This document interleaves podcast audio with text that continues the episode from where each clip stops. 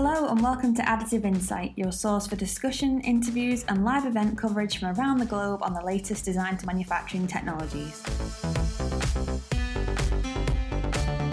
I am your host, Laura Griffiths, Deputy Group Editor at TCT Magazine, and I am very excited about our guest on today's episode. But before we jump into that, don't forget you can listen to the podcast on a variety of platforms, and if you head over to tctmagazine.com, you can subscribe for your free print magazine and get the latest AM news delivered straight to your inbox every week. You can also check out previous digital issues over at issuu.com forward slash TCT Magazine and keep up with us on social at the TCT Magazine. Now, for this episode, we had the opportunity to spend some time with Marie Langer, CEO of German additive manufacturing leader EOS. Marie took over from her father, Dr. Hans Langer, back in October last year. Hans founded the company in 1989 and, as a member of the TCT Hall of Fame, is considered one of the true pioneers of AM technology. Now, Marie is on a mission to lead 3D printing to become a mainstream, sustainable manufacturing process. In this episode, we spoke about Marie's early memories of AM technology, why sustainability is a big deal for EOS, and her cultural and technological ambitions as she leads the company into its next 30 years.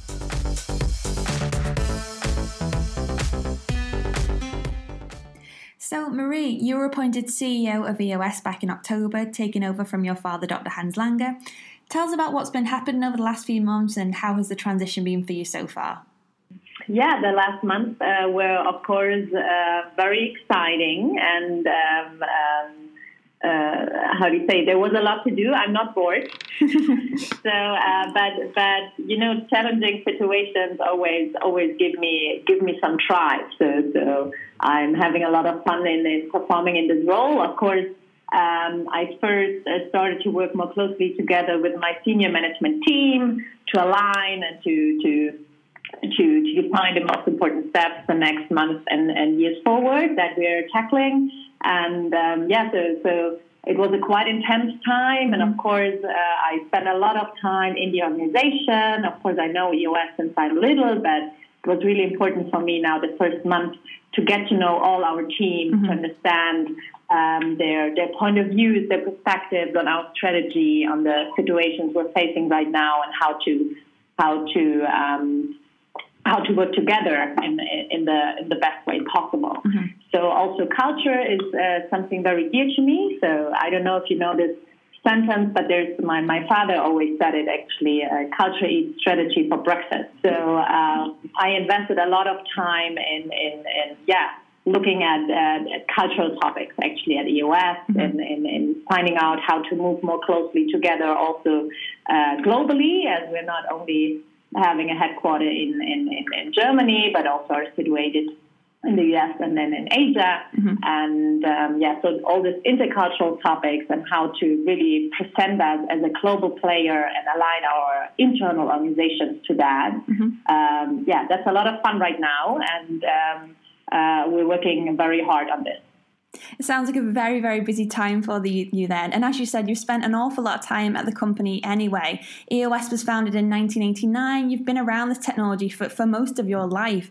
Um, do you remember your first experience with or have any early memories of being around the technology? Uh, yes, of course. So it's really interesting because uh, my my dad, of course, he's he's a great storyteller and visionary. So mm-hmm. you can imagine that on the kitchen table, uh, my my uh, brother and me were kind of like uh, uh, feeling we're right in the middle. Um, and I, yeah, my my dad was always very customer focused. So he, of course, brought home a lot of stories about customers, of course, also internal topics, but mostly what the technology can do. And um, of course, we had the small gimmicks. I don't know if you know this, like the ball and the ball mm-hmm. and these kind of things. So when I was really little, I kind of realized already, okay, that's like something special. I, of course, couldn't really imagine what it means. Mm-hmm. And we had actually a neighbor who was working in the dental, uh, who was working in the dental business, who actually identified one of the first applications in that area very early on in the 90s. Wow. He was living right right next to us. And yeah, he was really a pioneer. So um, that was really interesting for me as well. Mm-hmm. Like seeing that even people living next to us are using the technology. And so, do you still feel that same excitement and wonder today, then 30 years on? Does it feel just as groundbreaking right now? Yeah, it, it, was really interesting. I remember, I don't know if it was eight or 10 years ago, but you know, when this whole term 3D printing got established mm. more in, in the media and in the press. And I was reading an article, I'm not sure if it was the Economist article about EOS or it was something similar in the newspaper. And there was a, like the whole process was described, uh, like the technology beyond it. I remember I called my dad and I asked him, what are they talking about 3D printing? That's exactly what you're telling me about since 20 years. and uh, he just said, like, yeah, well, you know, now it got a little bit more mainstream, so we also call it 3D printing now. and then I realized, so, so that was, I don't know, yeah, it was eight to 10 years, I guess. Mm-hmm. Um, when I realized, okay, that will be something big, because before, I always had a hard time to explain my friends what we're doing actually, mm. because you know it was web prototyping, it was a lot of um, R&D uh, centered uh, projects we did. Um, so, but but kind of like really hitting this mainstream, and then my dad started to talk more about like this huge OEMs we were working with that that we of course knew. Mm-hmm. So um, yeah, and then I got really excited, realizing actually then also the potential of sustainability in all of that. That then really convinced me that I want to be part of this. And you've spoken an awful lot about sustainability. I remember you talking about it back at Formnext and also when you first took on the role. And can you speak a little bit about how you're addressing sustainability at EOS and the environmental and the social impacts that that may have? Yes, of course. So I think, first of all, what is really important uh, uh, for me is to to better communicate the advantages we have in this technology actually when it comes to conventional manufacturing mm-hmm. because I think we do that with the list. So we having like so many advantages like new resource efficiencies, lightweight designs, longer product life, and inventory waste reduction, a lot of things that we can offer with the technology in general. Mm-hmm. And as, as a first step, I want to make everyone more aware of the fact that it can be a green technology, actually. And then, of course, there are a lot of things we look into. These are biodegradable materials, um, making sure that we reduce energy waste, uh, of our machines. Um, then, of course, material uh, waste is a big topic. Mm-hmm. And um, so there, there, there are several like channels we look at, like core technology. But then, of course, it's also um, it also refers to some uh, uh, uh corporate responsibility activities we do as well for our employees. Uh, we invest also in some some um, um, NGOs and uh, social projects uh, that are doing great things there. So, so we have a broad view on that. Mm-hmm. Um, but for me, it's very core. Uh, the, the core is to leverage our technology and the potentials of our technology that lie within. Mm-hmm. And you're right, some of the things that you've mentioned there, we often think of additive manufacturing as a sustainable technology, you know, reduce waste, less material consumption, manufacturing closer to the point of demand. And as you've just said, it comes with its own challenges as well. Is there anything the industry as a whole you think could be doing better to address that? Yes, of course. So I think, first of all, I'm. Um, I, I, I, am all about uh, partnering up mm-hmm. for these kind of things. So I think uh, the the era of just doing everything by your own and competing with each other really should should be reconsidered because I don't believe in this concept to be honest. And of course, we see business models changing, and a lot of also big OEMs open up more because they realize that with the whole digitalization, um, there there are completely different ways of working together. And for me, it would be really important. We have some great customers that that push the topic of sustainability a lot. I don't know if you heard about Burlock.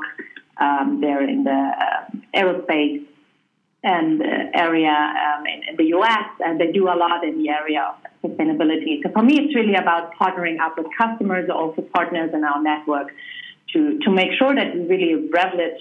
Uh, leverage this, this potentials, and, and, we're also working on a positioning right now, calling it responsible manufacturing, mm-hmm. making sure that we actually can communicate better the advantages and then work more together on tackling the issues we still have in that technology. Mm-hmm. I wanted to talk to you a little bit more about collaboration and partnership because I know it's it's really important to, to EOS and it's definitely an ongoing theme that we see in the wider industry. Um, we saw it at Formnext with some of the companies that EOS was surrounded by, the likes of DyeMansion, for example. So, can you speak a little bit about the importance of partnership in terms of the industry growth and how EOS goes about finding the right partners? Yes, of course. So my dad already started five years ago um, um, creating this ecosystem together with our management um, around EOS because we actually realized very early on that we are in a solution business. Mm-hmm. That's not a machine business, it's an end to end business. Mm-hmm. So in the end, the customers want to be able to produce a part or to even get a part, are not even interested in producing it themselves.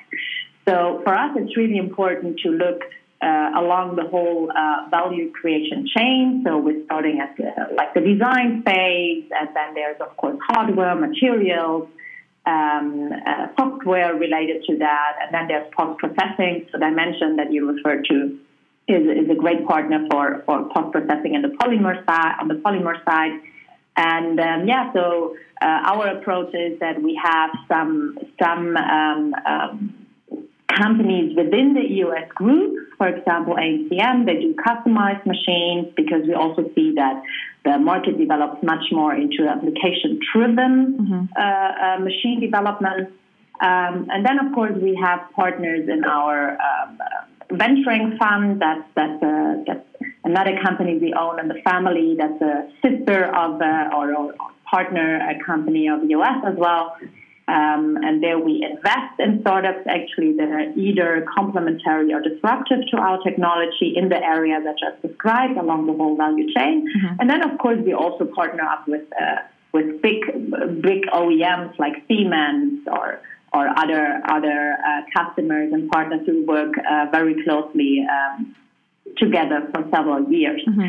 And um, these are kind of like the, the so the important thing for us is to to actually have a partner network that where that gives us the opportunity to provide the full solution mm-hmm. to our customers. And what we're also developing right now is um, also offer, offering customers actually AM factories for very specific applications mm-hmm. because we also see that that will push the market a lot. Mm-hmm. There are two things that we're really pushing right now. So the one thing is sustainability and or three things. Like one thing is sustainability.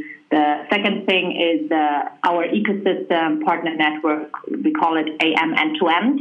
And uh, the third thing is uh, the whole global setup of our organization.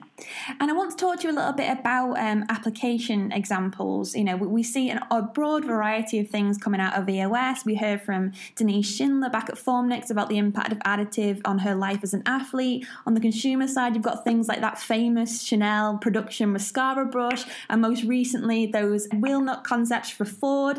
Can you talk about any specific application examples that you're particularly proud of or excited about at the moment? Yeah, of course.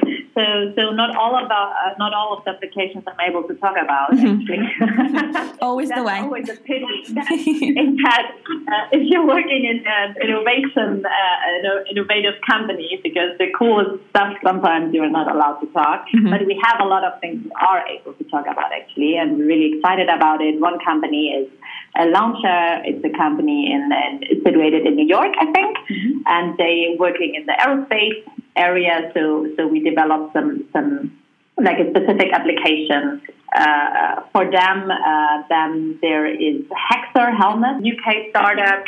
We're actually working on the global global um, scale scaling up uh, right now with them.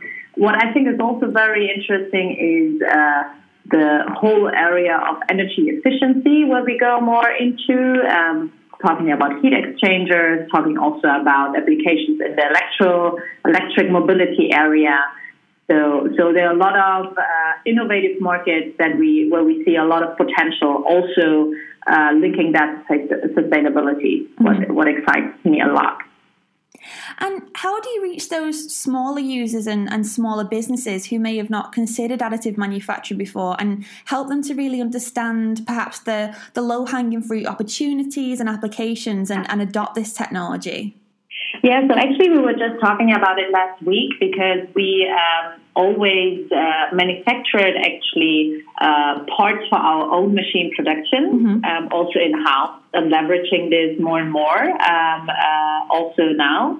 And we also were discussing that there are actually a lot of like mid-sized uh, companies that also build machines mm-hmm. or do do do tooling uh, uh, in the tooling industry um, that that could benefit a lot from from also being able to produce some parts they need internally mm-hmm. for themselves um, and for for the buildup of their of their uh, yeah machines or, or whatever they produce. So, so we're looking into that. Then of course we have some some uh, yeah we we try to attract more also uh, family owned companies uh, in in, uh, in Germany. As we know they're kind of like the backbone of our economy. Mm-hmm. and um, uh, we see that that there is a lot of uh, potential. And then of course when you look at it that we have the big OEMs and they normally they qualify our parts but then they have the whole supply chain mm-hmm. where they would push the manufacturing to.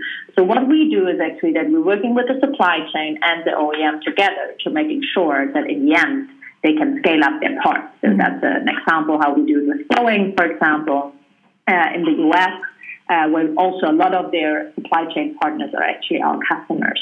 So we try to tackle it from different different um, areas, but we see that working very closely with the OEMs is quite important right now because they look in the technology and then decide which technology they certify. Mm-hmm. So that's why these are very important partners for us. Mm-hmm. But then in the longer run, the, the, the, the smaller and mid-sized companies, I think, will be the ones who will be using the technology much more. Okay. And one place that um, I often see just from doing various site visits is um, EOS machines inside major service bureaus as well. Do you see that as kind of a, a key sort of gateway to getting people to understand and adopt the technology? Yes, of course. And actually, um, our whole uh, business development activities also um, are pointing to, to that. So, so we always try to leverage the service bureaus we have to also for example, if we're working with, we try to attract new customers, we also would sometimes even link them to service bureaus that are having our technology to, mm-hmm. to so they can better better showcase what is actually possible. Mm-hmm. So that is uh, service bureaus or or some some some very dear um, OEM customers that we have mm-hmm. that we use for this. And we, of course, have talked about the benefits of the technology, but we need to talk about the challenges as well in this industry. Um, so, where do you think the main challenges lie in having additive manufacturing truly understood and adopted as a production technology? Yeah, so I think there, there, there are three parts, and we're at a, a part, like three steps. We're at step two right now. Mm-hmm. So um, the first step is, of course, the, the quality of the part in general so so once we decide like once once people we of course being said that once people understood how to design their part that they actually need that's of course the, the hugest thing mm-hmm. that, that we are working on very very intensively that's why we we founded a, a, a new entity within the US a few years ago called Additive Mind so they actually really educate the market so, um, but to educate the market in the right way and to identify the, the right part, uh, part quality was a very, very important thing. Mm-hmm. So that we reach actually the, the, the, quality criteria that our customers need. So that, that was the first step, and that's actually what we're pretty good in achieving. Mm-hmm. Um, then the second thing is, and that's a little bit the tricky part because we're in a very emergent technology, uh, still a very young technology, is industrial grade. So making sure that the, every machine is running 24 7 in the same way. Um, and every process is working the same on every machine. Mm-hmm. And that's something where the whole industry is quite uh, challenged right now. And uh, we're working inten- intensively right now to, to solve that also uh, uh with getting more modular designs um, um, up running here and offering that to our customers. Mm-hmm. And then, of course, the third part is the, the cultural part. Mm-hmm. And so, so we are we are right now focusing on step two and step three because we see that's something that will really unleash a lot of potential in, in markets we did not even touch yet. Mm-hmm.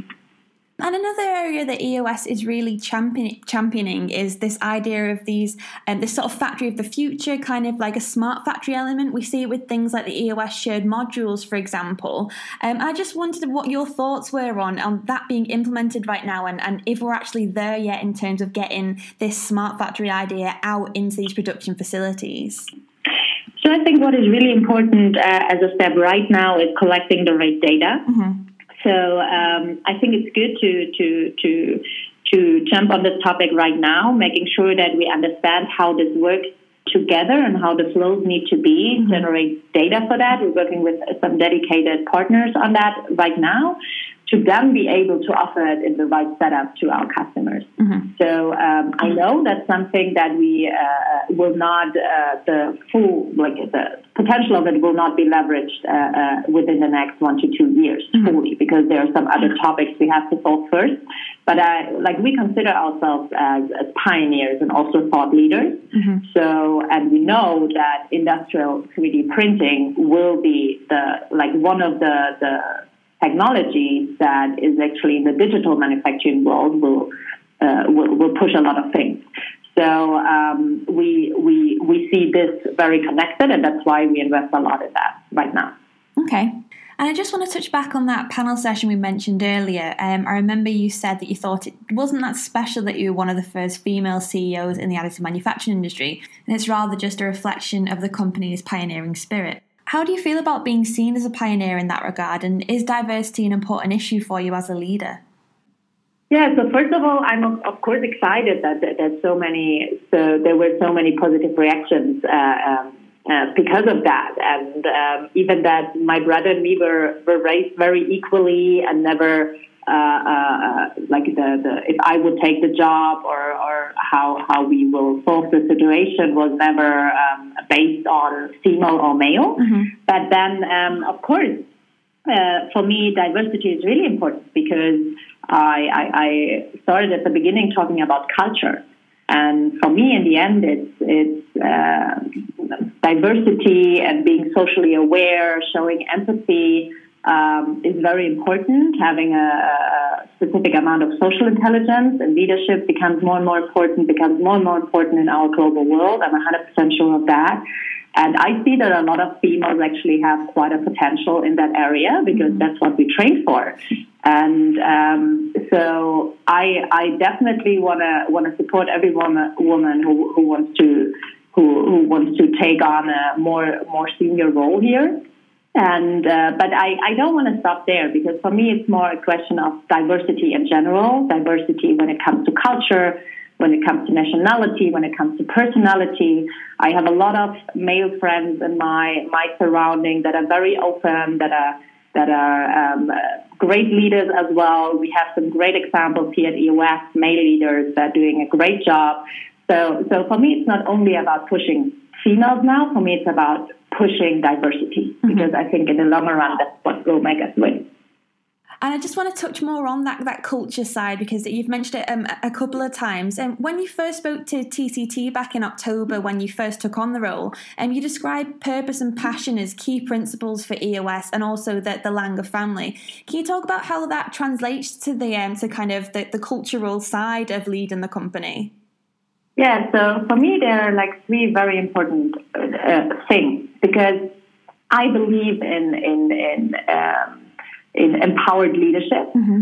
So what we need for that is um, I don't know if you know the team of teams approach. So it's a more a little bit less hierarchical uh, organizational design where people uh, work in, in, a very cross-functional team quite independently, um, but in a kind of like a framework where everyone uh, commits to. And what is really important for that is, uh, first of all, a unifying sense of purpose. So everyone in the company kind of needs to, to buy into a unifying sense of purpose that we all believe in, to our overall goal, what we want to achieve, what, what makes us get up every morning. Um, so that's more like a vision. It's not like a like a concrete goal that you want to do next week. And that's something we work on very dedicatedly right now to connect it to our values uh, together with the leadership team. And um, um, yeah, uh, that's the first step. So the second step is shared consciousness.